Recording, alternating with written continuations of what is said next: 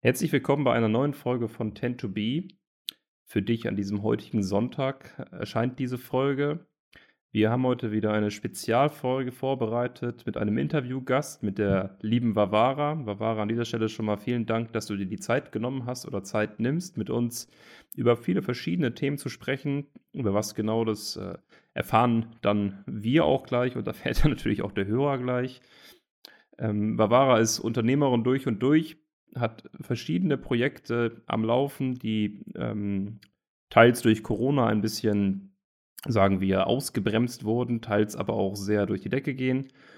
Und ja, ich würde sagen, Barbara, bevor ich zu viel erzähle über dich, was vielleicht gar nicht stimmt, herzlich willkommen in unserem Podcast. Und die erste Frage wäre vielleicht, wie bist du zur Selbstständigkeit gekommen? Und dann kannst du ja so ein bisschen erzählen, was du alles noch so machst. Ja, hi. Ähm, ich bin Mavara, wir kennen uns ja, Kenny und Max. Und ähm, ich wohne in München und bin jetzt seit fünf Jahren selbstständig. Ähm, seit drei Jahren mit dem Unternehmen, das ich jetzt ähm, führe, mit meinem Freund zusammen. Das ist die Turbobau GBR. Das ist ein Foodtruck-Business. Ähm, vorher war es auch ein Foodtruck mit Waffeln. Und ähm, aus dem Waffelbusiness ist jetzt nur noch die Weihnachtsmarktzeit quasi übrig geblieben. Genau. Zur Selbstständigkeit bin ich gekommen in meinem Studium. Ähm, ich habe habe Maschinenbau studiert und so im vierten Semester habe ich mir gedacht, das ist irgendwie nicht das, was du willst. Nicht die Thematik. Es ging jetzt nicht um die Thematik, sondern es ging irgendwie darum zu sehen, dass jeder im Studium darauf hinausarbeitet, fertig zu werden mit dem Studium, um dann einen guten Ingenieursjob zu bekommen und dann einfach im Büro zu hocken, sein Zeugs zu machen, eventuell was entwickeln zu können oder halt auch nicht. Und umso mehr ich irgendwie auch ähm, Konzernstrukturen kennengelernt habe, weil bei mir an der Hochschule in Koblenz war es so, dass du sehr engen Kontakt warst mit den Unternehmen, umso mehr habe ich dann festgestellt, dass das nicht die Art vom Arbeiten ist, die ich halt haben möchte in meinem Leben und die ich halt für mich sehe. Und ich hatte sehr lange Gastroerfahrung. Ich war damals schon, ich bin seit meinem 16. Lebensjahr in der Gastro tätig ähm, und damals war es dann auch schon, habe ich sehr viele Führungstätigkeiten übernommen und sehr früh haben halt auch meine Chefs zu mir gesagt, hey, wenn du Lust hast, kannst du hier mal die Betriebsleitung machen oder wir würden gerne ein neues Projekt aufstellen, hast du dann nicht mal Lust, irgendwie in eine Führungsposition zu gehen? Und ich war sehr jung, ich war immer so um die 20, 21 und dachte mir so, warum sehen denn so viele in mir die Qualität, führen zu können, leiten zu können, das große Ganze zu sehen und ich aber irgendwie nicht selbst. Und es war dann im dritten Semester bei einem Frühstück mit einer Freundin, wo ich dann gesagt habe, ich mache mich selbstständig. Ich glaube, die Selbstständigkeit ist mein Ding. Und genau, also de, die Idee damals war eine Bar oder ein eigenes Café. Das ist dann halt so hin und her geswitcht. Mein Businessplan war tatsächlich auch ein Café. Und ja, als ich dann ins Rollen gebracht habe und angefangen habe, ähm, alle möglichen Kontakte, äh, alle möglichen Leute zu kontaktieren und alle möglichen Leute ähm, in verschiedenen Bereichen nach Meinungen, Hilfe zu fragen und so weiter, dann ist halt eine Zusammenarbeit entstanden damals mit einem Veranstalter aus Koblenz und somit ist dann damals Liebeswaffe ähm, das erste Unternehmen zustande gekommen. Und da, das war mein Grundstein auf jeden Fall für die für das Unternehmertum, das ich bis heute, also für mich gibt es keine andere Alternative als Unternehmer sein. Vielleicht noch Investor irgendwann in der Rente, aber ähm, das Unternehmertum ist für mich die einzige Möglichkeit, in der ich denken kann auch. Ja. Genau. Sehr, sehr cool. Nimm mich doch mal kurz mit, weil das, das kannte ich vorher noch nicht. Ich weiß, dass du ja äh, die Waffellady warst. Aber das mit dem Kaffee für dich sehr spannend. Ähm, und wie kam es dazu, dass du überhaupt einen Businessplan geschrieben hast? Also es ist so ein klassischer Businessplan, wie man ihn kennt, was eigentlich so ein bisschen die, die, die gläserne Kristallkugel ist, in der man hineinschaut und, und hofft, dass irgendwas bei rauskommt. Oder wie, wie kann ich mir das da vorstellen? Also Kaffee, ähm, um da halt einmal kurz, äh, um da mal kurz ähm, den Schwenker zu machen. Ich habe mich halt einfach das ist, glaube ich, ein Traum von ganz vielen Menschen. Und man findet das halt auch bei ganz vielen Leuten. Jeder sagt, oh, ich würde gerne irgendwann mal einen Café besitzen. Und bei mir war es halt auch irgendwie so. Ich habe mir das so plauschig vorgestellt und so ein kleines Café und das richtet man dann süß ein und keine Ahnung. Das, ich hatte irgendwie so eine Vorstellung. Ähm, und in dieser Vorstellung habe ich mich dann auf den Weg gemacht, um auf die Frage Businessplan zurückzukommen. Ähm, ich habe damals halt einfach angefangen zu suchen wie macht man sich selbstständig? Wie funktioniert das überhaupt? Was muss ich dafür tun? Ähm, was für was für Loops kann ich öffnen? Wo kann ich irgendwie reingehen? Und da habe ich ein Gründerseminar gefunden bei der IHK. Ähm, und jeder hat halt über Businessplan gesprochen. Ich habe auch, glaube ich, fünf Businessplan-Bücher mir dann gekauft und angefangen, da irgendwie rumzulesen. Ähm, und Nein. in meinem, in meinem IHK-Seminar in Frankfurt, ich habe erst eins in Koblenz gemacht, das fand ich nicht sehr gut. Da war nur ein Unternehmensberater, der versucht hat, für sich zu pitchen und das war's. Und das in Frankfurt war sehr, sehr gut aufgestellt. Und da war das Workshop, der Workshop zum Schluss, war ein komplettes Wochenende, wo du mit jemandem, der darauf spezialisiert ist, Businesspläne zu schreiben, vor allem um halt auch einen KfW-Kredit zu beantragen, mit dir sitzt und einen Businessplan schreibt. Er macht mit dir eine Liquiditätsplanung, er macht mit dir eine Marktanalyse und du gehst wirklich Schritt für Schritt alles durch und ähm, sammelst Ideen, machst so richtig Brainstorming und ich muss sagen, so sehr ich finde, dass der Businessplan nichts bringt, also ähm, jetzt für die unternehmerische Tätigkeit später. Ich denke, ich gucke mir das an und denke mir, so, das ist eh alles Bullshit. Trotzdem mhm. hat es mir enorm viel beigebracht und ich würde auch jedem, der sich selbstständig macht, empfehlen, sich wenigstens mit jedem einzelnen Kapitel zu beschäftigen. Du lernst kennen, dir die Konkurrenz anzugucken, du lernst kennen, wie man halt auch kalkulieren kann. Also ich habe damals ein Worst-Case-Szenario, ein Best-Case-Szenario, ein real, realistisches Szenario kalkuliert, aufgrund der Plätze, die halt so ein Café hat. Und habe angefangen halt auch so denken zu lernen. Ne? So ein Pro-Kopf-Bon nennt man das halt in der Gastro ähm, im Durchschnitt, wie viele Gäste du hattest, wie viel jeder pro Kopf ausgegeben hat. Und so ein Denken ist bei mir halt einfach entstanden. Und das war halt enorm wertvoll. Also es war enorm wertvoll, dass ich das mal geschrieben habe, auch wenn ich es danach nie wieder benutzt habe. Ähm, weil ich da halt einfach ja viele Synapsen angeregt habe, über Sachen nachzudenken, über die ich nicht weiß, ob ich sonst halt irgendwie darüber nachgedacht hätte oder so das Denken halt entwickelt hätte. Genau. Also ich habe im Gegensatz zu euch beiden, bei Kenny weiß ich das auch, keinen Businessplan geschrieben, keinen Businessplan aufgesetzt. Deswegen kannst du vielleicht mich und vielleicht auch den Hörer einmal mitnehmen. Ähm, du hast natürlich so ein paar Sachen jetzt angerissen, aber wie macht man das? Also da gibt es tatsächlich in der Welt des Internets enorm viele Templates und Vorlagen und ich habe damals mir auch äh, Gründer oder so, glaube ich, angeschaut. Ich weiß gar nicht mehr genau, wie es heißt. Ähm, über einen Typen, der aus Shanghai dann ständig berichtet hat. Der hat halt super viele coole Sachen dazu erzählt. Im Grunde gehst du Kapitel für Kapitel durch. Ähm, ein Businessplan hat eine vorgegebene Struktur. Es geht ums Konzept, es geht um die Vision, es geht um deine Qualitäten, es geht aber auch darum zu gucken, welches Problem löst du, was ist deine Zielgruppe, was gibt es auf dem Markt, wer ist ein Wettbewerber und wer ist ein Mitbewerber, ähm, wie macht man eine Liquiditätsplanung, also eine Kalkulation, die halt wirklich in sich, ich habe eine Dreijahreskalkulation gemacht, wo ich dann halt die Quadratmeter verändert habe oder in der in, in Investitionsplan dann irgendwie gesagt habe, okay, viel mehr Quadratmeter, viel weniger, viel mehr Miete, viel weniger, viel mehr Mitarbeiter, viel weniger und die ganze Kalkulation hat sich dann daraufhin verändert. Also auch für heute, wenn ich zum Beispiel jetzt äh, ein Festival, auf dem ich bin, mal auswerten wollen würde, ich tue es nicht, ähm, könnte ich all diese Zahlen eintragen und gucken, was sind Stellen, wo man vielleicht was einsparen könnte, was sind Stellen, die sind voll fehlkalkuliert, weil ich da jetzt irgendwie auch davon ausgegangen bin, ich brauche 500 Euro Personalkosten, habe aber nur 100 benutzt.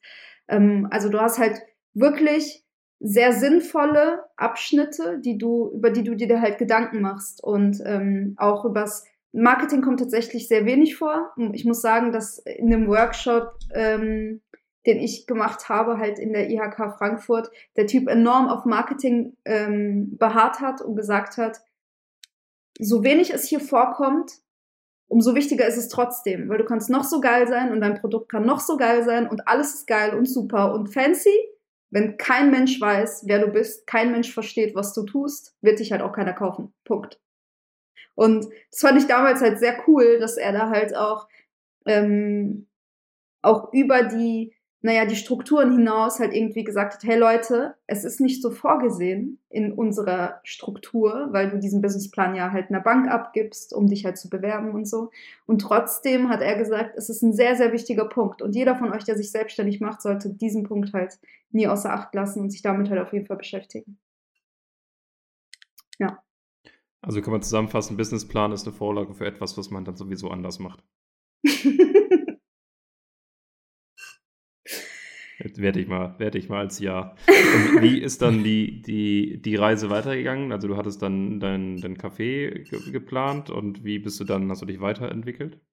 Ich habe mein Café geplant, ich habe einen wunderschönen Businessplan geschrieben, wie toll ich bin und wie toll alles ist ähm, und habe es damals einem Freund von mir geschickt aus Zürich, ähm, weil er halt jemand ist, der so, ich würde sagen, er ist ein bisschen Max-Style. Er sagt dir halt einfach, was Sache ist ohne dich persönlich anzugreifen. Und er hat damals ähm, zu mir gesagt, ja, ich sehe ja, wie toll alles ist und wie toll du bist und wie toll das Café ist und alles ist so wundervoll, aber ich sehe nicht die Menschen, die Schlange stehen und sagen, Barbara, wir wollen dich, wir wollen dein Café und wir wollen dich, sondern es ist einfach alles viel zu hypothetisch.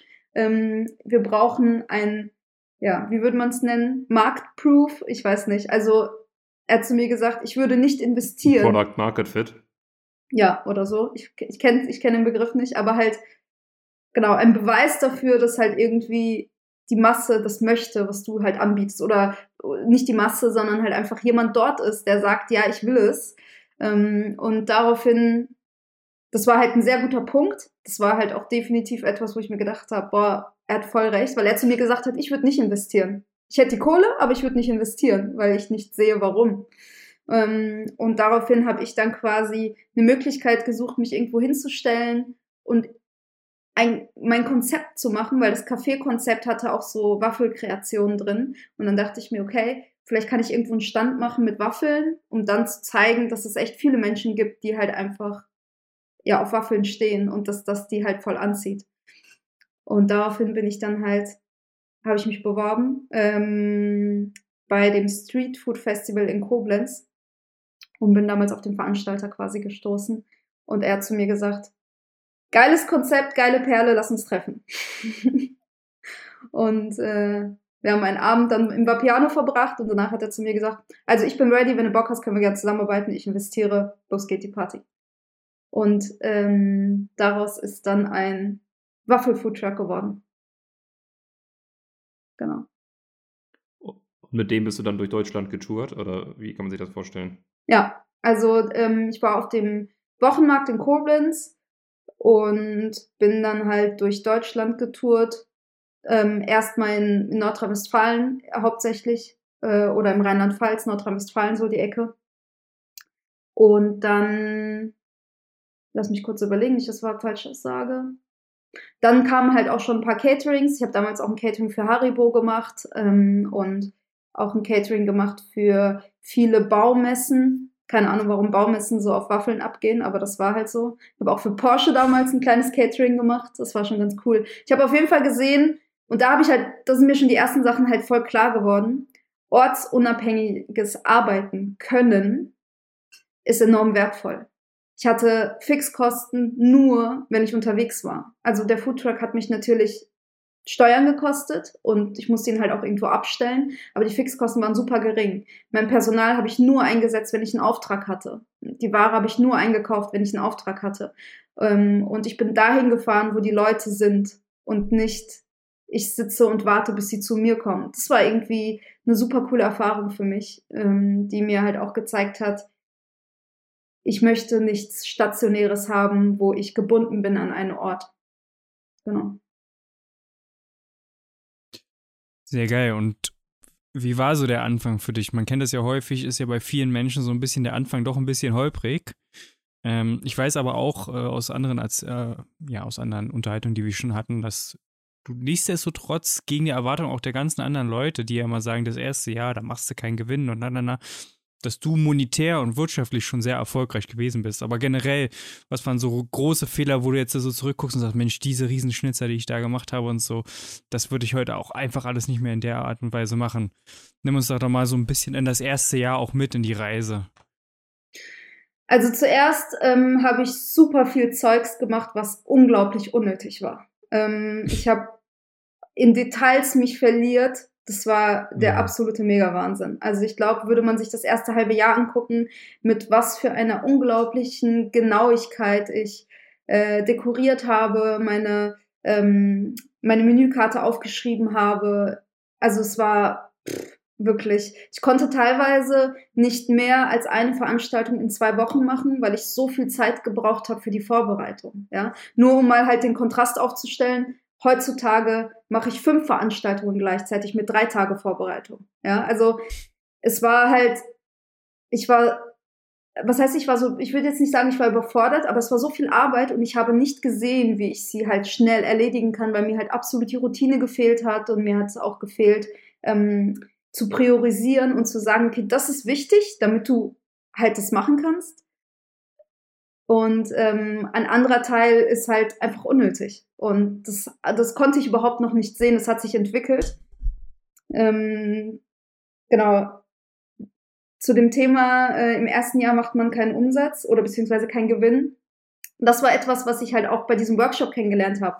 Ich habe meinen Businessplan geschrieben und der, der Leiter des Workshops hat zu mir gesagt, ja, im ersten Jahr ist man optimalerweise auf 0,0, aber eigentlich im Minus. Und dann habe ich gesagt, aufgrund der Investition, weil die Investition zähle ich gar nicht mit bei der Liquidität. Und dann sagt er, nee, einfach weil ja man halt noch nicht so wirtschaftlich denken kann, man noch so viel ausprobieren muss und so, ist man nicht in der Lage, direkt Gewinne abzuwerfen. Und das war irgendwie ein Konzept, was mir halt, was für mich so unverständlich war, weil ich mir gedacht habe, was ist der Unterschied von meinem Produkt und meiner Dienstleistung im zweiten, dritten, vierten Jahr im Gegensatz zum ersten Jahr? Warum kann ich damit keinen Gewinn machen? Also ich meine, ich verstehe, wenn der Gewinn niedrig ist, das war bei mir ja genauso, aber warum keinen Gewinn? Das fand ich voll krass. Und irgendwie wollte ich das nicht so ganz einsehen und habe halt auch gesagt, so nee, also wird bei mir nicht so sein, Punkt, ist jetzt eine Entscheidung. Ähm, ich muss sagen, dass bei mir ein ganz großer Faktor definitiv war, dass ich das mit jemandem zusammen gemacht habe, der halt schon Erfahrung hat. Also der, der Veranstalter, mit dem ich dann damals zusammengearbeitet habe, war bereits seit knapp zehn Jahren selbstständig und der hat mir bei ganz vielen Punkten, er hat mir wirklich sehr, sehr viele Sachen, bei sehr, sehr vielen Sachen sehr viel Freiraum gelassen und hat gesagt, probier dich aus, du wirst es brauchen. Ähm, bei manchen Sachen hat er aber zu mir gesagt, nee, so und so. Nicht mehr als so viel, nicht mehr als so viel. Hier müssen wir gucken, so und so. Also da hat er halt irgendwie, ja, mich ein bisschen gecoacht, würde man wahrscheinlich heutzutage sagen, und hat mir dann halt aus seiner Erfahrung halt Sachen erzählt und beigebracht, ähm, die sehr, sehr wertvoll für mich waren. Also ich habe auch viele Sachen gesehen, wie er sie handhabt, äh, vor allem Verhandlungen ähm, in verschiedenen Bereichen. Da hat er mich auch oft mitgenommen und ich habe es mir dann halt angeguckt und dachte mir so, boah krass, hier kannst du einfach viel lernen, wie, wie auch das eigene Auftreten und ähm, die Art und Weise, wie man von sich selber spricht, ähm, einfach einen Einfluss darauf hat, in was für eine Position du dich selber bringst. Also im Endeffekt bringst du dich selber in die Position, verhandeln zu können. Du bringst dich selber in die Position, ähm, stark aufzutreten oder deinen Wert bringst du auch selber mit. Also es ist nichts, was von außen kommt. Niemand stellt dich einfach so auf ein Podest, kann auch sein, aber es geht halt auch viel darum, wie du selber dann halt in dem Moment auftrittst. Und das war auf jeden Fall eine sehr, sehr wertvolle Lektion für mich und ich habe da halt sehr viel mitgenommen. Genau. Und war im ersten Jahr mit recht viel Gewinn tatsächlich. Ähm, es war das erste Jahr, war, glaube ich, über 80.000 Gewinn, was schon sehr viel ist, vor allem in der Branche, ähm, wo du halt die Margen ja wirklich teilweise sehr, ja, fluktuierend sind, wo du halt manchmal echt monatelang Minus machst, monatelang Plus machst. Das war dann halt so das nächste, was man halt auch irgendwie lernen musste, damit umzugehen oder ja, das halt in, unter Kontrolle zu bringen. Um noch auf die Frage einzugehen, ähm, was waren meine Fehler? Fehler ist halt so ein Wort, was ich nicht so benutze. Ich würde jetzt einfach sagen, was waren Sachen, die ich für, Schritt für Schritt gelernt habe. Und da können wir eigentlich bis heute gehen. Darüber könnten wir eine eigene Episode machen. Ähm, es ist so, dass man halt irgendwie, ich glaube, man muss eine Neugierde ähm, dafür entwickeln oder mh, hm, ich weiß nicht, ob ich es irgendwie anders besser formulieren kann, aber wie eine, ich bin erpicht darauf, in, äh, auf, auf Situationen zu treten, wo ich mir denke, ich weiß noch gar nicht so genau, wie ich damit umgehen werde. Und eigentlich brauchst du nur, nur das Mindset, ähm, ich freue mich drauf, dass etwas ein bisschen unerwartet kommt. Oder ich kann damit umgehen, dass etwas ein bisschen unerwartet kommt. Ich bin jemand, der ein bisschen improvisieren kann. Und schon hast du jede Situation, und ich hatte echt Situationen, die krass waren. Also ich hatte Situationen, wo vom Finanzamt auf einmal ein Brief kam, der sehr mehrstellig war und ich einen Schock gekriegt habe. Ähm, mir wurde auch auf einer Veranstaltung mal eine sehr, sehr große Menge Geld geklaut. Ja, das sind alles Situationen, da weiß ich, dass andere Menschen das vielleicht als ja als irgendeine Schuldzuweisung oder von mir aus auch als Fehler bezeichnen würden. Für mich ist es aber halt alles Situationen gewesen, aus denen ich gelernt habe, wie ich in anderen Situationen ähm, halt, wie ich das vorbeugen kann. Oder ich habe daraus gelernt, ich habe, als mir damals Geld geklaut wurde, habe ich daraus gelernt, dass es eigentlich voll scheißegal ist, dass dir Geld geklaut wird. Du hättest auch in der Position sein können, dass die Person vor dir steht und dir halt einen aufs Maul haut. Und dann sind wir halt schon mal in einer ganz, einem ganz anderen Bereich unterwegs. Ne? Weil manchmal hat das Ganze halt nicht so einen Impact. Also was, was für einen Einfluss hat es denn, dass mir jetzt irgendwie äh, Geld geklaut wurde auf mich in zehn Jahren später? Also das war im Winter vor vier Jahren, glaube ich. Was für einen Einfluss hat das auf mich jetzt? Überhaupt gar keinen. Und ich glaube, wenn man das halt einmal so, so Situationen so halt auch daran geht, ne? dass man halt sagt, okay, was hat denn das für einen Einfluss jetzt mal ganz objektiv betrachtet auf mich in fünf Jahren, auf mich in zehn Jahren, dann stellt man halt so fest, dass ganz viele Sachen halt einfach voll egal sind. Also dass viele Sachen, wo, wo man sich halt Gedanken drüber macht, oh nein, was könnte passieren, wie habe ich da reagiert, dass die eigentlich völlig wurscht sind und dass es ganz andere Sachen gibt, in ganz kleinem Stil sogar, die du ähm, dann halt nicht machst oder was auch immer, die halt eine viel größere Auswirkung haben. Ja. Ich finde gut, dass du uns so mitnimmst, auch in deine Zahlen. auch äh, einfach mal Zahlen nennst, nicht so wie andere Unternehmer dann äh, das Ganze zu verheimlichen. Jetzt hast du am Anfang darüber gesprochen, dass äh, du auch was in andere Richtungen machst. Äh, Turbobau ist ja das Produkt, was du jetzt aktiv äh, sehr betreibst. Wie hat sich das denn entwickelt von deiner Waffel-Selbstständigkeit, dann in, in weitere Selbstständigkeit äh, in Richtung Turbobau. Das ist ja, soweit ich weiß, dann auch ein bisschen was anderes als Waffeln zu backen. Zwar auch was mit Teig, aber ein ähm, bisschen was anderes schon. Ja, absolut. ähm, ich bin auf Turbobau gestoßen durch meinen Freund. Ähm, der hat damals Turbobau schon 2012 gegründet und war dann halt mit seinem Foodtruck unterwegs und wir haben uns dann auf einer Veranstaltung kennengelernt, wo nichts los war, selbstverständlich, wo man dann halt Zeit hat, äh, die anderen kennenzulernen und Netzwerken. Ich habe das immer genutzt, mich mit den anderen Betreibern zu unterhalten, weil die natürlich halt Insider-Infos haben. Welche Veranstaltungen sind gut? Wo kann man hinfahren? Was könnte man irgendwie anders machen und so weiter.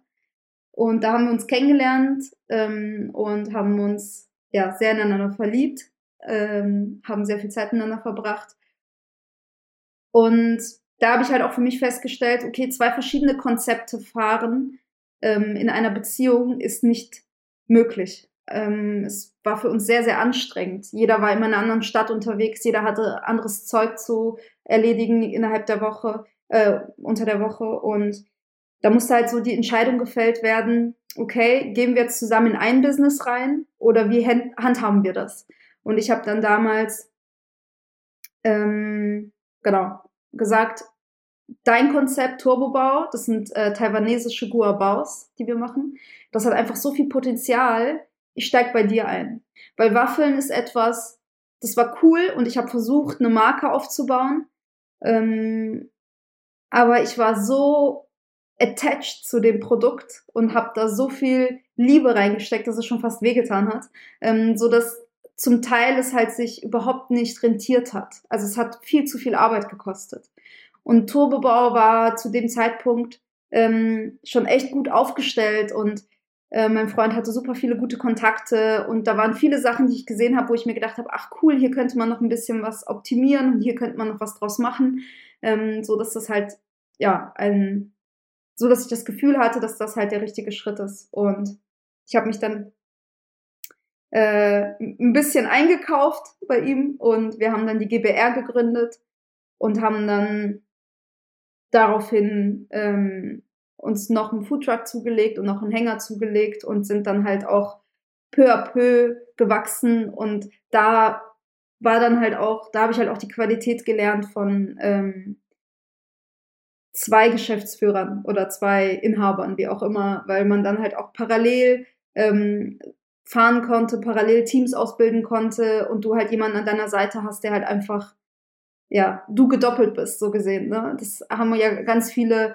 ähm, Leute, die alleine selbstständig sind und nur sie sind und darunter kommt erst das Team. Echt ein Problem damit, dass, ähm, ja, dass man halt für alles zuständig ist. Und da hatte ich halt irgendwie immer das Gefühl, ich habe jemanden, der mir den Rücken stärkt, ich habe jemanden, auf den ich mich verlassen kann und genau, das war halt so der Beginn dieser Reise. Ähm, aus dem Waffelgeschäft sind noch die Weihnachtsmärkte übrig geblieben in der Schweiz, die wir machen. Ähm, da, die machen wir hauptsächlich mit Waffeln. Letztes Jahr haben wir es zum ersten Mal auch mit Guabaus gemacht.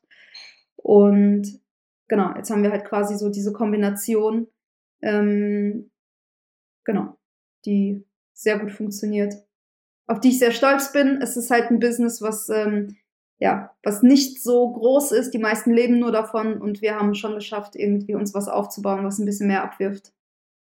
Hm. Zwei Sachen. Einmal für den Zuhörer, vielleicht die Erklärung von deiner Seite aus ganz, ganz kurz, was ein Kuaba ist. Und das zweite ist, mit den zwei Geschäftsführern, da gebe ich dir recht. Aber wie schafft ihr das? Ich merke das ja auch bei Max und mir, dass das natürlich eine gewisse Herausforderung ist, seine Vision zusammen teilen zu müssen. Weil man muss ja doch eine gemeinsame Strategie und eine gemeinsame Vision und einen gemeinsamen Weg gehen.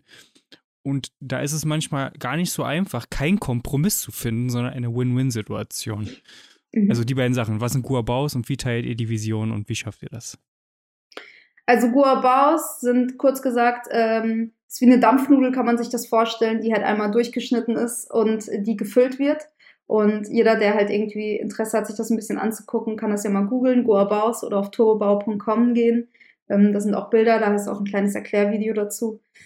Ähm, weil das, die andere Thematik ist auf jeden Fall spannender. Ähm, das ist etwas, was ich auch tatsächlich sehr oft beobachtet habe. Vor allem Beziehungen. Wir führen ja auch noch eine Beziehung. Das habt ihr zwei halt nicht. Ähm, das heißt, wir haben, wir haben äh, Beziehung, private Partnerschaft, äh, geschäftliche Partnerschaft ähm, und gleichzeitig das, was du halt auch gesagt hast, irgendwie eine Art, wie man ja dieselbe Vision verfolgt. Ähm, dazu gibt es ein paar Sachen, die ich sagen kann. Also das erste ist auf jeden Fall beruflich und, äh, und privat trennen. Und das sagt natürlich jeder immer so leicht, aber es ist natürlich völlig schwierig. Ich glaube, wenn man sich hinsetzt und sich gegenseitig kritisiert und bewertet ähm, und ein, wirklich einen Konflikt hat geschäftlich, dann irgendwie nach Hause zu gehen und sagen, Schatz, was möchtest du, was ich dir koche? Das ist nicht, also das läuft so nicht. Ja, ähm, das ist Fakt, dass es so nicht läuft. Deswegen ist es wichtig, nicht nur das zu trennen, sondern es getrennt ähm, auch auszudiskutieren und zu einem Ergebnis zu kommen. Und wenn das Ergebnis auch ist, wir sind uns nicht einig, äh, und auch wenn das Ergebnis ist, es gibt jetzt kein, es gibt jetzt keine richtige Lösung dafür, aber man hat darüber gesprochen, wenn du dann nach Hause kommst dann kannst du nicht mehr richtig sauer sein. Ja, da hat sich nichts angestaut, sondern es ist halt irgendwie, fühlt sich an, als hätte man genügend darüber gesprochen, dass es sich jetzt nicht mehr notwendig ist, nachtragend zu sein.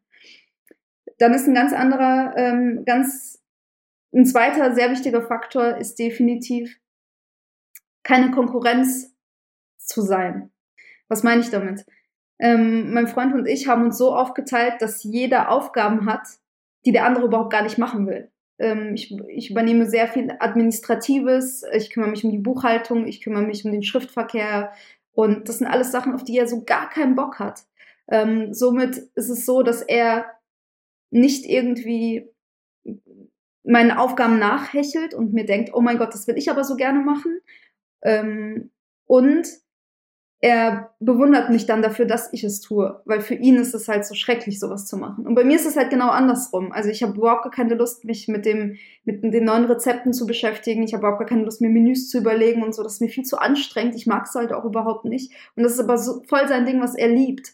Und für mich ist es halt voll die Entlastung zu wissen, da kümmert sich jemand darum. Jemand kann ein neues Produkt entwickeln, jemand kann und auch ein Gut und ihn viel besser als ich es jemals könnte. Ähm, und das führt halt dazu, dass wir sehr wenig Konfliktpotenzial haben, weil einfach jeder seine Aufgaben macht und man gar nicht so ähm, ja in die in, diesen, in den Bereich des anderen halt eingreift. Aber ich verstehe natürlich, diese Visionssache. Und das ist halt bei uns so, dass jeder eine andere Vision hat. Und jetzt würde jeder sagen, oh mein Gott, wie schrecklich, ihr seid ein Unternehmen, aber wir haben unterstützende Visionen. Ähm, bei ihm geht es halt mehr darum, bei ihm ist es eine produktorientierte Vision.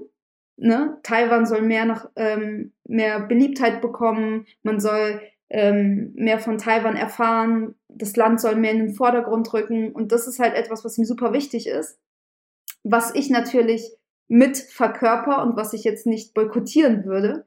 Aber mir geht es halt ähm, viel mehr darum, unternehmerische Visionen zu haben. Also unternehmerische Visionen und kundenorientierte Visionen, wo ich sage, ähm, die, mm, ich würde sagen, wo es darum geht, den besten Service zu haben für alle zusammen, für die Mitarbeiter und für die Kunden. Und es ist etwas, was ihm nicht unwichtig ist, aber er niemals in den Vordergrund stellen würde, so wie ich. Und dadurch ist es so, dass jeder sein Ding verfolgt und man das andere mitrespektiert und nicht boykottiert und zusammen ergibt es halt noch mal was Größeres. Ist das, äh, habe ich das verständlich ausgedrückt?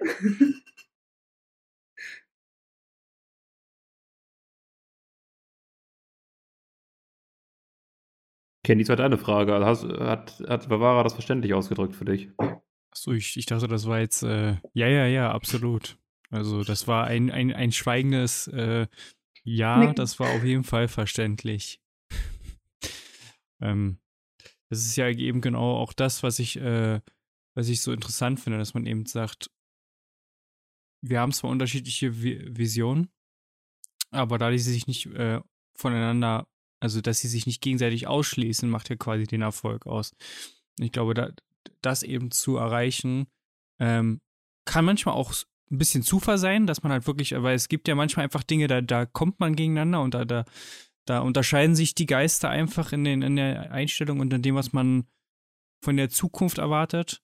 Aber es ist natürlich unglaublich gut, wenn man trotz, trotz zwei unterschiedlicher Visionen einen gemeinsamen Weg gehen kann, weil die sich einfach gegenseitig unterstützen und sich sogar gegenseitig pushen. Ja. Jetzt ist es ja so, sagen wir mal, du bist in einer Branche tätig, die aktuell stark zu kämpfen hat, um es mal so auf, aufzufassen. Wie seid ihr denn umgegangen mit den letzten Monaten, auch dem Lockdown, auch wahrscheinlich der Absage von so gut wie allen Terminen, die ihr hattet? Was war da so eure Alternative? Habt ihr euch irgendwie um, umorientiert? Das ist bestimmt auch interessant. Ähm, ja, äh, unsere Branche war, glaube ich, dadurch, dass wir hauptsächlich auf Events tätig sind, die mit am meisten ausgefallenste Branche. Im Mitte Januar waren wir komplett ausgebucht fürs ganze Jahr mit Messen, Veranstaltungen, Caterings, äh, Sommerfeste, alles, was das Herz begehrt.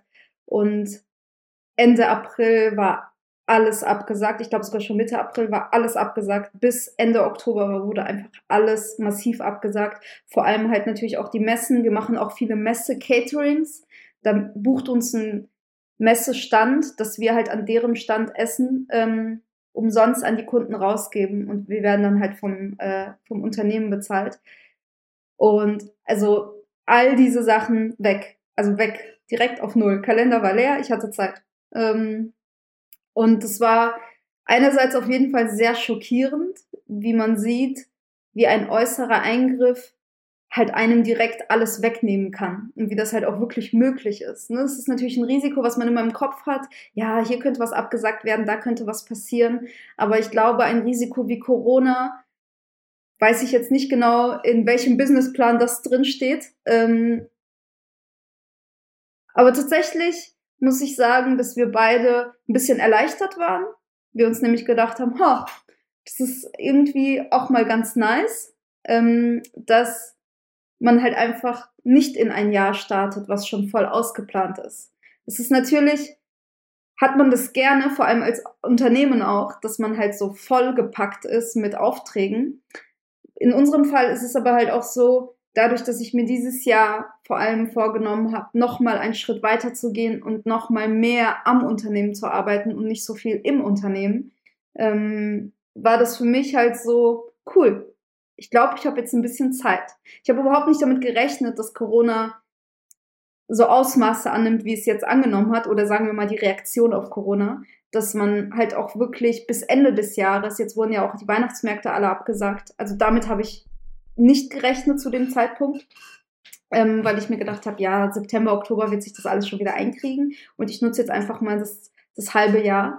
Ähm, was jetzt tatsächlich nicht so der Fall ist, es ist halt komplett alles weg. Ähm, aber es war, es war kurz erschreckend und dann war es aber halt auch wieder okay. Das liegt aber halt auch daran, dass wir genügend, auf, genügend Geld auf Seite hatten, dass wir sagen konnten, wir können im Voraus jetzt noch bestimmt zwölf Monate ähm, gut davon leben, so dass wir uns erstmal finanziell keine Gedanken machen müssen. Ne? Dadurch, dass man halt auch seine ganzen Steuern und so alle auf Null setzen konnte und die ganzen Kosten reduzieren konnte, das haben wir halt auch direkt gemacht. Alles, was kostentechnisch auf Null gesetzt werden konnte, haben wir direkt auf Null gesetzt. Und dadurch warst du dann halt in so einem, in so einem neuen Space drin. Also für mich war es, für mich war dieses Jahr, glaube ich, ähm, von meiner Entwicklung her das wichtigste Jahr der letzten fünf Jahre ich habe dieses Jahr so enorm viel gelernt und so enorm viel Zeit für Kreativität gehabt und so viel Zeit gehabt, mein unternehmerisches Denken auch auszudehnen und ähm, Kontakte zu pflegen. Ich habe ein enorm, enorm großes Netzwerk aufgebaut dieses Jahr mit Leuten ähm, und mit ganz vielen Leuten bin ich wirklich auf eine ganz neue Bezugsebene gekommen. Diese Zeit hätte ich mir selber nie genommen. Ich weiß es nicht. Ich denke, dass ich sie mir nie genommen hätte, sagen wir es mal so. Ähm, aber dadurch, dass ich sie hatte, habe ich sie halt auch so genutzt. Ich glaube, man konnte diese Zeit auf zwei unterschiedliche Arten halt auch nutzen. Ähm, und ich verurteile niemanden, der sie genutzt hat, um halt einfach ein bisschen runterzukommen für sich. Ich habe es halt kombiniert und habe vor allem aber auch die Entscheidung getroffen, so viel wie möglich auszuprobieren, so viel wie möglich mich zu connecten und mit sehr vielen Leuten in Kontakt zu bleiben und sehr viele Sachen auszuprobieren und ähm, zu machen und zu lernen vor allem. Und es war für mich auf jeden Fall sehr, sehr, sehr wertvoll. Ähm, genau. Was, was haben wir, was habe ich konkret gemacht? Ich habe dieses Jahr ähm, einige Sachen halt ausprobiert und ein, auf einige Sachen sehr den Fokus gelegt, vor allem auf meine persönliche Entwicklung, was viel beinhaltet hatte mit Sport, Meditation.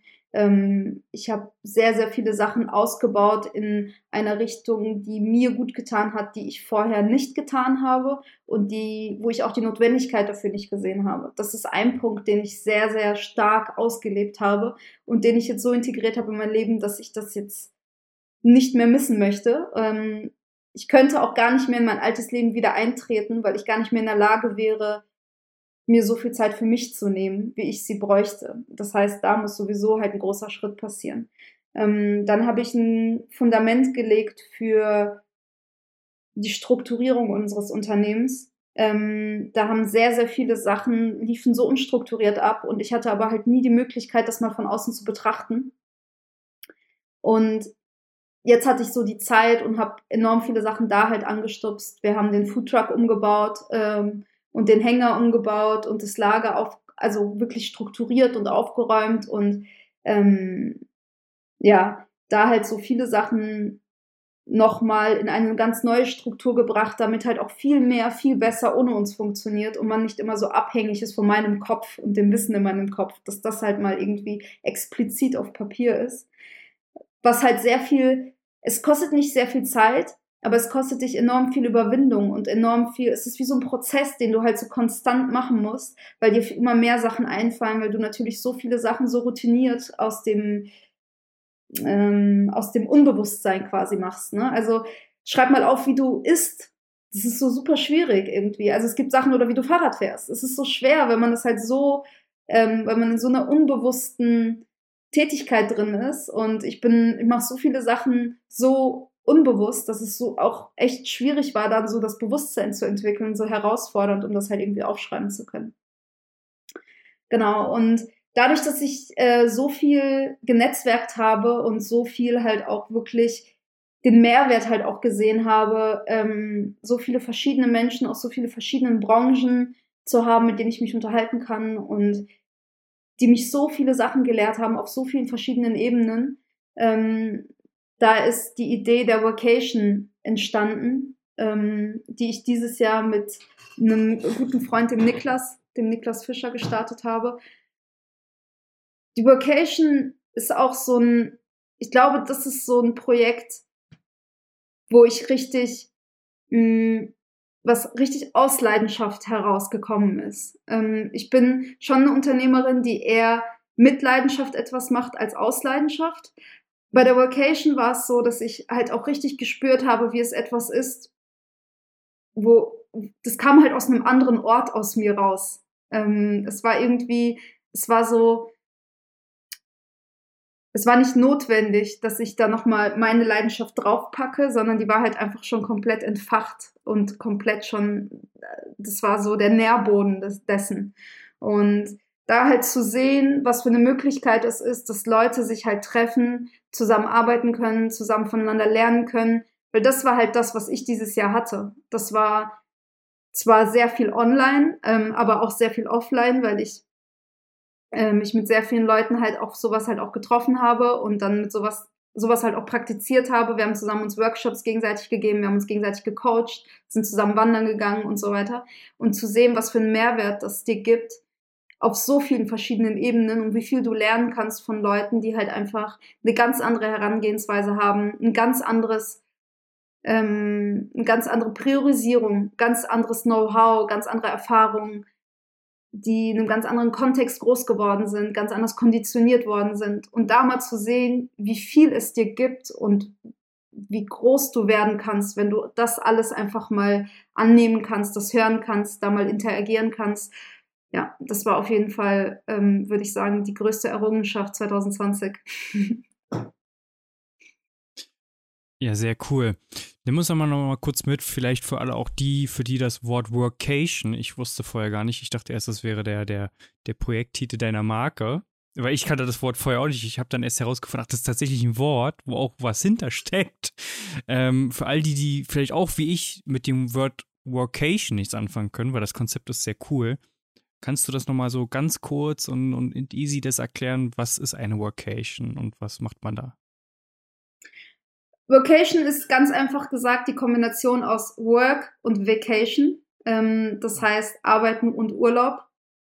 Ähm, und genau, mein Konzept Workation Now ist ähm, basiert auf jeden Fall nicht so viel auf dem Faktor Work. Also es geht nicht darum, dass man sich da hinsetzt und zehn Stunden lang sein Zeug abarbeitet, sondern dass man auf jeden Fall den Slot hat und die Zeit hat, seine Seminare zu geben, seine, mit seinen Kunden zu sprechen, was halt notwendig ist, aber halt ganz, ganz viel andere Zeit hat, um halt aufzutanken, wo es darum geht, von den anderen Unternehmern, die da sind, also man trifft sich zusammen halt an einem Ort, an einem urlaubsähnlichen Ort, in den Bergen, an der Küste irgendwo, ähm, und wo man halt sich gegenseitig halt befruchten kann, würde ich sagen. Ja, also es sind wie kleine Workshops, wo man kleine Workshops, wo man, ähm, wo jeder halt seine Expertise vorstellt, wo jeder die anderen dann halt nochmal mitnimmt, sie coacht, denen was beibringt von dem, was man selber halt gut kann ähm, oder was einen selber halt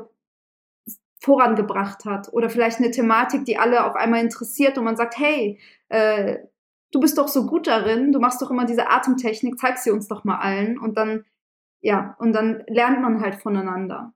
Ähm, das Besondere ist auf jeden Fall der Think Tank morgens früh, den man gemeinsam macht, wo man halt auch wirklich konkrete Probleme mitbringen kann oder konkrete Herausforderungen, die man jetzt in seinem Unternehmen hat und sie dann halt vorstellt und man dann halt einfach geballtes Unternehmerwissen von allen anderen Mitgliedern bekommt, die halt dann gemeinsam Lösungen für dein Problem suchen, wo man dann halt ja, ähm, in beide Richtungen lernt. Du lernst, weil du siehst, wie können neue Lösungswege entstehen und du lernst auch, weil im Grunde haben wir alle meistens dieselben Probleme. Wir denken immer, wir sind alle so unterschiedlich, aber im Grunde sind wir ja halt alle sehr oft sehr gleich. Vor allem im Unternehmertum ist es so, man tritt irgendwann vor dieselbe Herausforderung. Deswegen funktionieren viele Templates halt auch, weil dieselben Probleme auftreten, nicht auf die gleiche Art und Weise, aber schon so ähnlich, dass man halt daraus lernen kann, wenn man sieht, wie jemand anders das lösen kann.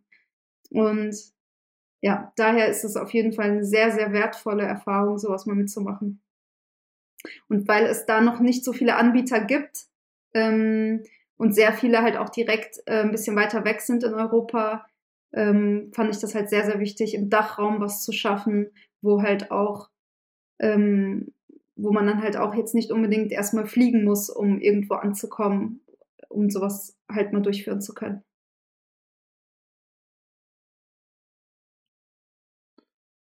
Sehr cool. Und kannst du uns vielleicht nochmal so kurz erzählen, wenn du jetzt sagst Dachraum, wo das so stattfindet?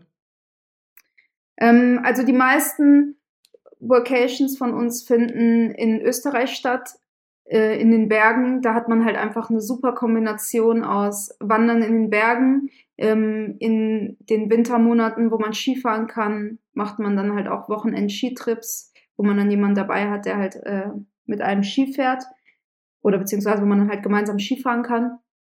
Und man hat halt auch einen See. Das heißt, ähm, Kältetechniken à la Wim Hof ausprobieren, wo man dann halt mal in den kalten See springt oder ähm, auch Sachen im Sommer, wo man dann halt irgendwie zusammen schwimmen gehen kann, zusammen halt irgendwie Wassersport machen kann und so. Und die Kombination war halt uns halt auch sehr wichtig, dass man da halt auch echt neue Sportarten zusammen entdecken kann, wo immer mal jemand dabei ist, der irgendwas hat, kennt, jemanden beibringen kann, dass man sowas halt auch alles ausüben kann. Ähm, genau, die anderen zwei Locations, eine Location ist in Frankreich, und die dritte ist an der Ostseeküste.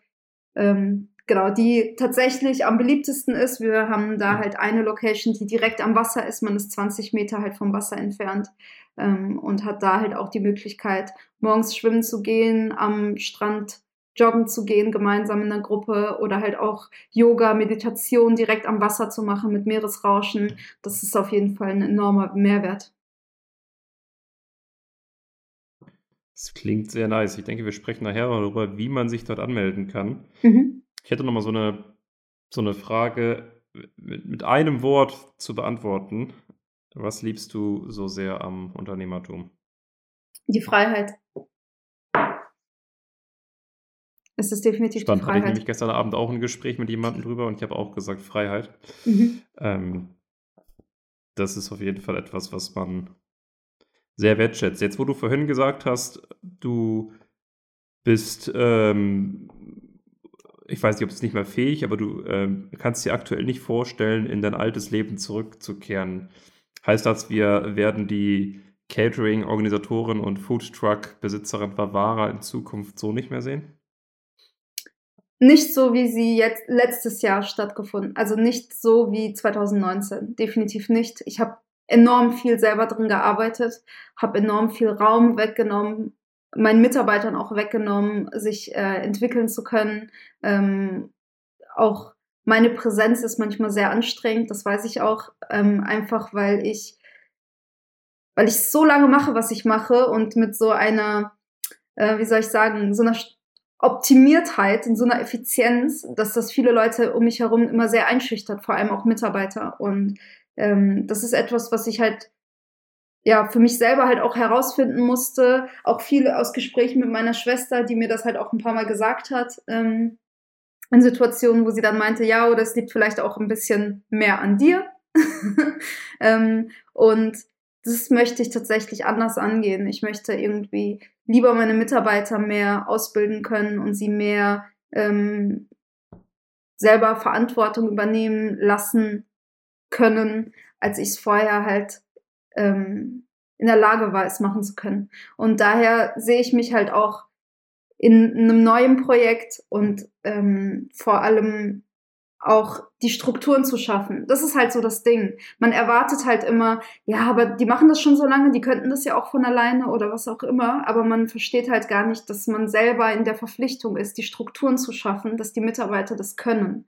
Also man muss den schon, man muss vielen, ähm, man muss seinen Mitarbeitern, seinen Teamleitern, seinen Angestellten eine Struktur schaffen und eine klare, ähm, eine eine klare Vorstellung davon, was man von ihnen erwartet, dass sie halt auch wissen, was deren Aufgaben und Verpflichtungen sind. Vieles, finde ich, ist halt so unausgesprochen und immer so, ja, aber das weiß man doch, das müsste man doch wissen, das ist doch klar. Und es ist aber nicht klar und das müsste man nicht wissen, weil das nun mal halt einfach alles super subjektiv ist.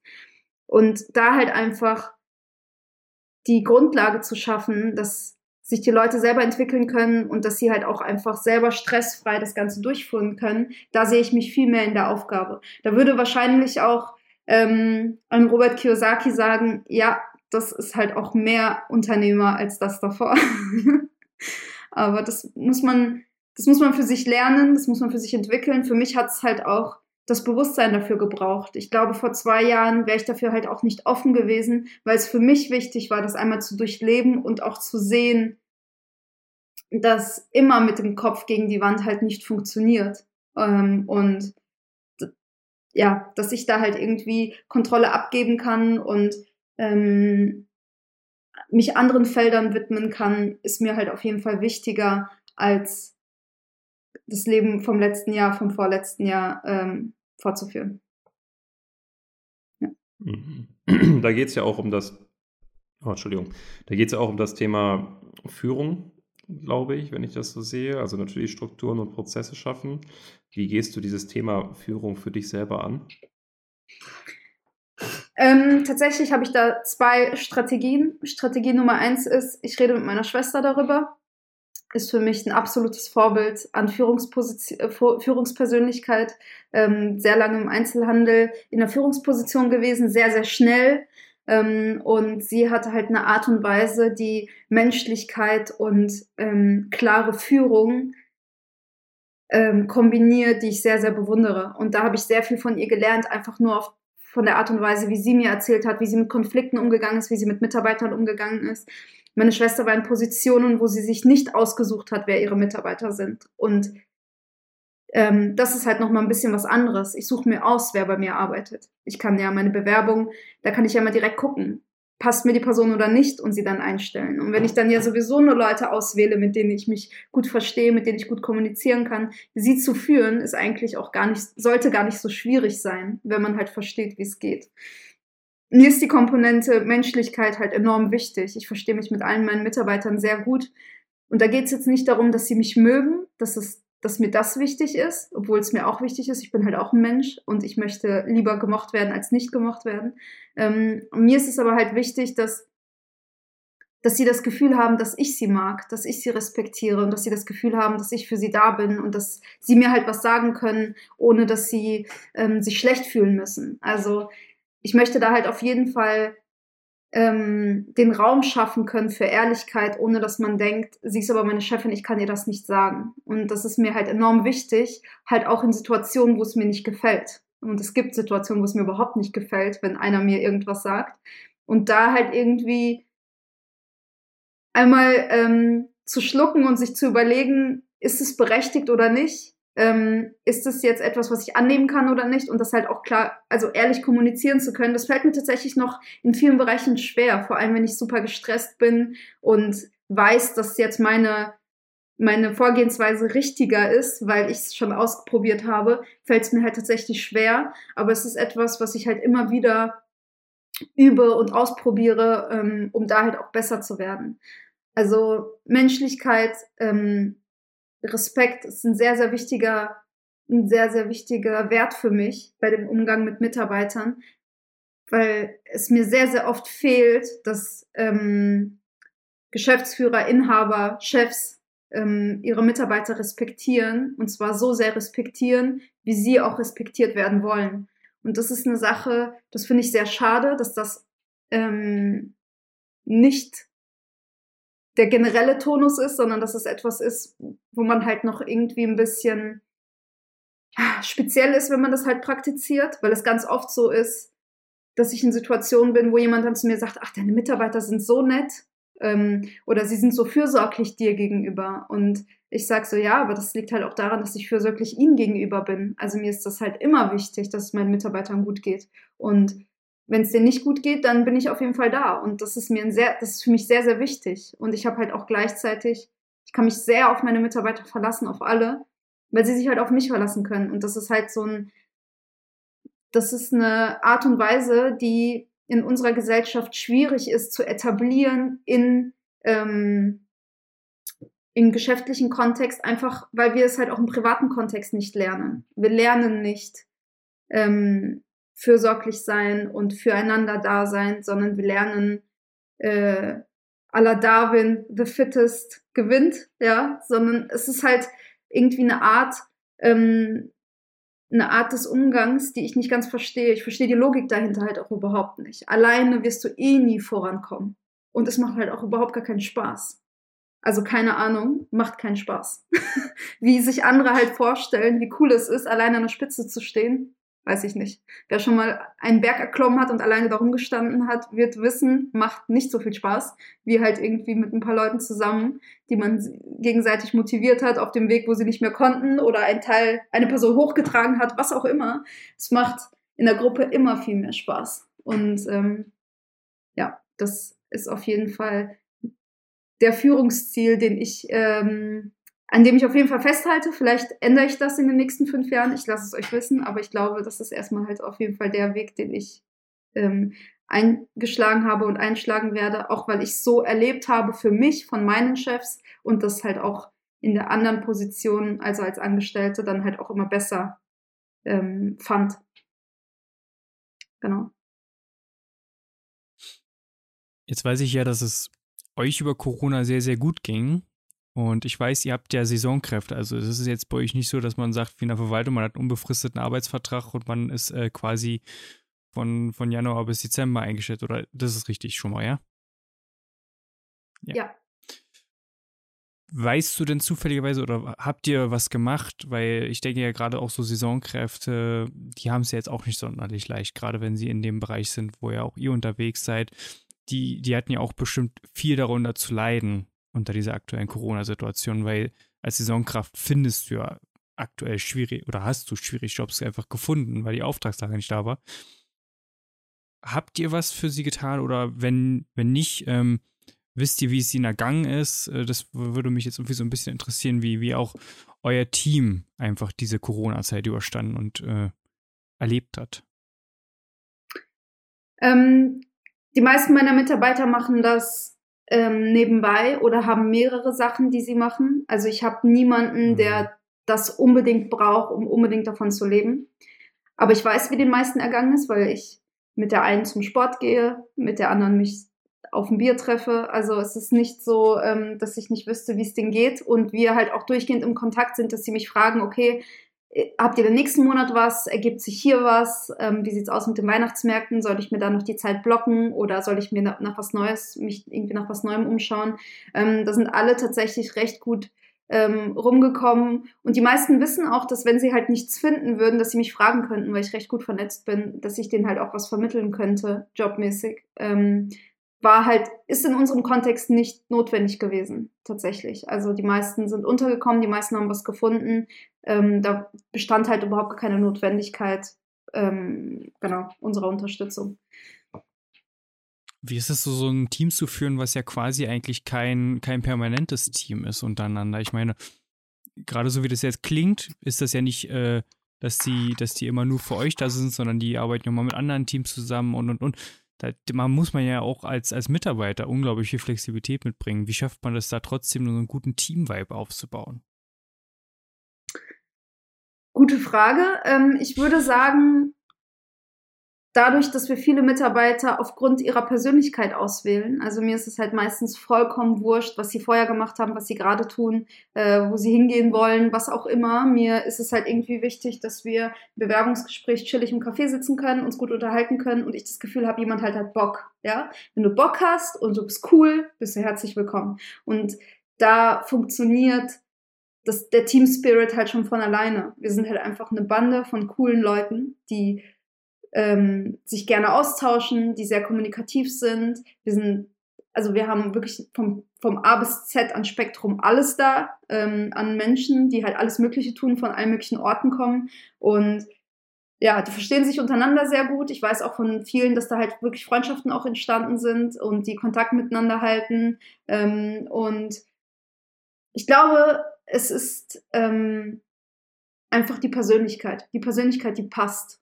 Und ähm, dadurch, dass sie halt alle dasselbe machen, also wir haben jetzt keine unterschiedlichen Positionen, sondern bei uns ist es immer Foodtruck-Mitarbeiter. Das war's. Also du musst nicht, nichts anderes machen. Wir haben jetzt niemanden, der, weiß ich nicht, äh, nur einkaufen fährt, nur den Foodtruck fährt, sondern jeder macht alles.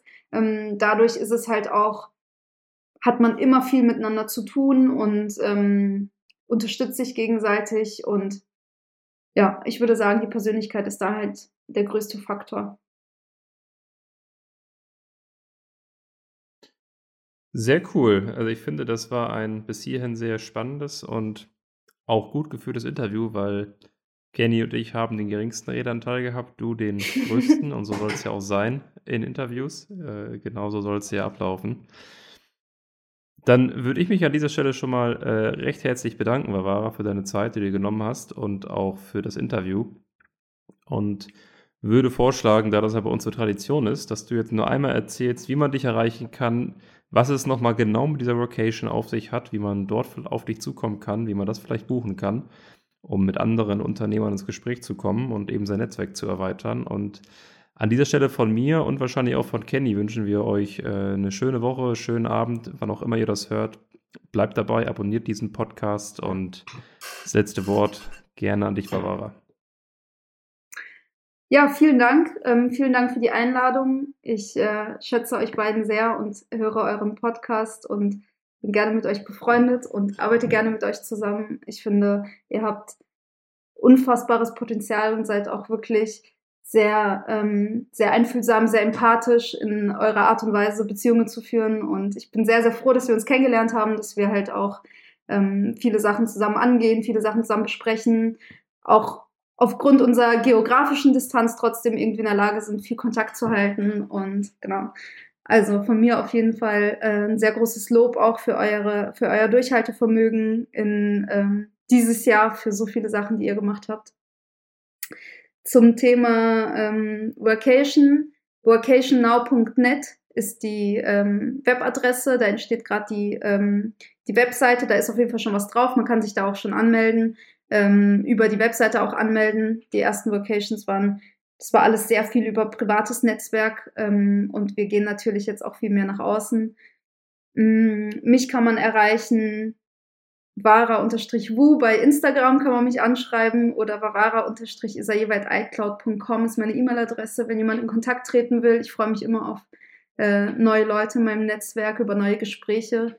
Ähm, und genau, also falls auch jemand da draußen ist, der irgendwie in der Position ist zu sagen, ich habe ein Gastronomie-Business und möchte mein Business strukturieren und auf ein neues Level bringen, dass vieles viel besser ohne mich funktioniert, kann sich gerne bei mir melden. Ich habe auch jemanden kennengelernt, der das getan hat und der mir sehr, sehr viel dabei geholfen hat und mir sehr viele Tipps gegeben hat.